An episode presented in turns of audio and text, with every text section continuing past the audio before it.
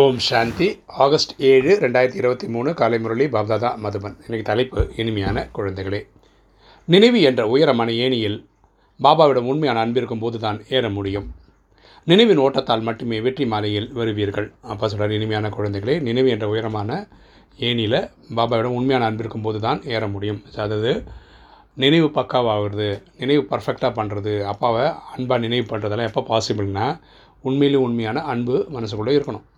இந்த நினைவு ஓட்டத்தினால தான் நம்ம வெற்றி மாலையில் வருவோம். அப்படின்னா நிறைய நினைவு பண்ணால் நிறைய பாவம் அழியும், நிறைய பாவம் அழிஞ்சால் நூற்றுக்கு நூறு பாவங்கள் அழிஞ்சிடும், நூற்றுக்கு நூறு பாவம் அழிஞ்சால் நம்ம முதல் நாள்லேருந்து நடிக்க வந்துடலாம், ஒம்பது லட்சத்தில் வரலாம்.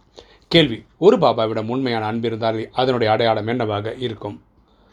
ஒரு பாபாவிடம் உண்மையான அன்பு இருந்தால் அதனுடைய அடையாளம் என்னவாக இருக்கும்? பதில், உண்மையான அன்பு ஒரு தந்தையிடம் இருந்தால் பழைய உலகம், பழைய சரீரத்தின் மீதுள்ள அன்பு அழிந்து போகும். அப்பா கிட்ட உண்மையில் உண்மையான அன்பு இருந்தால் நமக்கு வந்து கலிகாலத்து மேலே ஒரு பட்டணம் இருக்காது. உயிருடன் வாழ்ந்து கொண்டு இரத்தல் தான் அன்பின் அடையாளமாக. அன்பின் அடையாளம் என்னென்னா, இதே சரீரத்தில் தான் நடிப்போம், ஆனால் வந்து எப்போவுமே சாந்தி தாமத்தில் நினைவில் இருப்போம். அப்படின்னா நான் இந்த உடலை விட்டு ஆத்மா எப்போவுமே சாந்தி தாமத்தில் இருந்தால் உயிரோடு இருந்து இறக்கிறதுக்கு சமமானது. பாபாவை தவிர யார் மீதும் அன்பு இருக்கக்கூடாது. நமக்கு ஒரு அன்பு இருந்தால் அது அப்பா கிட்ட மட்டும்தான் இருக்கணும். புத்தியில் இப்போது வீட்டுக்கு போக வேண்டும் என்பது நினைவுக்கு இருக்கட்டும். நம்ம புத்தியில் என்ன நினைவு இருக்கணும்னா நம்ம வீட்டுக்கு போகணும் அப்படின்னு. இது நம்முடைய கடைசி பிறவி ஆகும். இது நம்மளுடைய கடைசி பிறவி. குழந்தைகளை, நீங்கள் எண்பத்தி நாலு பிரிவுகளின் விளையாட்டை முடித்து விட்டீர்கள். நம்ம இந்த கல்பத்துக்கான கோட்டாவை முடிச்சிட்டோம். இப்போது அனைத்தையும் மறந்து என்னை நினைவுங்கள்.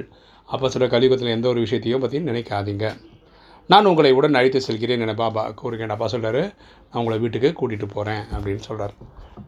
இன்றைக்கி தாரணை. ஃபஸ்ட்டு பாயிண்ட்டு, விநாச காலத்தின் நேரம் என்பதால் தேகதாரியிடம் அன்பை துண்டித்து ஒரு தந்தையிடம் உண்மையான அன்பு வைக்க வேண்டும்.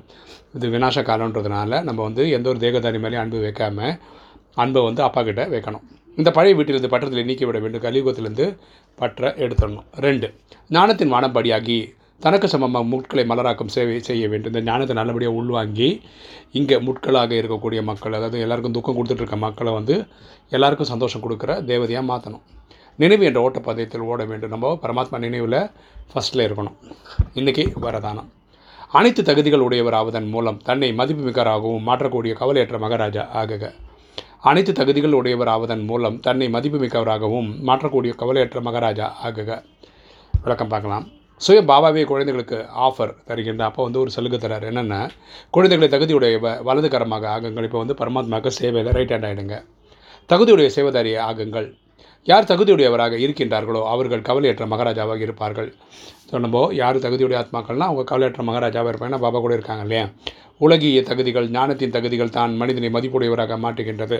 இங்கே கூட பாருங்கன்னா, ஒரு நாலஞ்சு டிகிரி வச்சுக்கிட்டா அது ஒரு தனி மதிப்பு தான் இல்லையா. அதே மாதிரி இங்கே வந்து ஞானத்திலையும் யோகத்திலும் சிறந்தவர்களுக்கு நல்ல மதிப்பு இருக்குது. தகுதி இல்லை என்றால் மதிப்பு இருப்பதில்லை. அந்த தகுதி இல்லாதவங்களுக்கு மதிப்பே இல்லை. ஆன்மீக சேவைக்கு தகுதிகள் அனைத்தையும் விட பெரியதாக இருக்கிறது. அப்படிப்பட்ட தகுதியுடைய ஆத்மாவிற்கு எந்த ஒரு விஷயமும் தடுத்து நிறுத்த முடியாது. ஸோ கரெக்டான இருக்க ஆத்மாவுங்களுக்கு எல்லாமே பர்ஃபெக்டாக நடக்கும். தகுதியுடைய ஆவது என்றால் எனக்கு ஒரு பாபாவை தவிர வேறு யாரும் இல்லை. தகுதியுடையவர்னா என்ன அர்த்தம்? தனக்குன்னு தன்னை விட்டால் வேறு யாரில் இல்லை, எனக்கு இறைவனை தவிர வேறு யாரும் இல்லை. வேறு எந்த விஷயமும் புத்தியில் இருக்கக்கூடாது. நமக்கு தேவையில்லாத விஷயங்கள் புத்தியில் இருக்கக்கூடாது. இன்றைக்கி ஸ்லோகன். ஒரே ரசனை என்ற மனநிலையை அனுபவம் செய்ய வேண்டும் என்றால் ஒரு பாபா மூலம் அனைத்து விதமான ரசனைகளையும் அனுபவம் செய்யுங்கள்.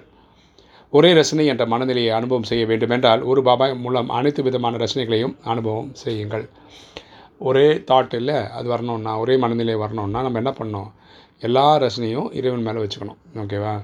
அப்பாவை அப்பா, டீச்சர், சத்குரு அப்படின்னு சொல்லி பல உறவுகளில் நீங்கள் உறவுகளில் அவரை நினைக்கணும். அன்பு பாலனை பண்ணணும், அனுபவம் பண்ணணும். ஓம் சாந்தி.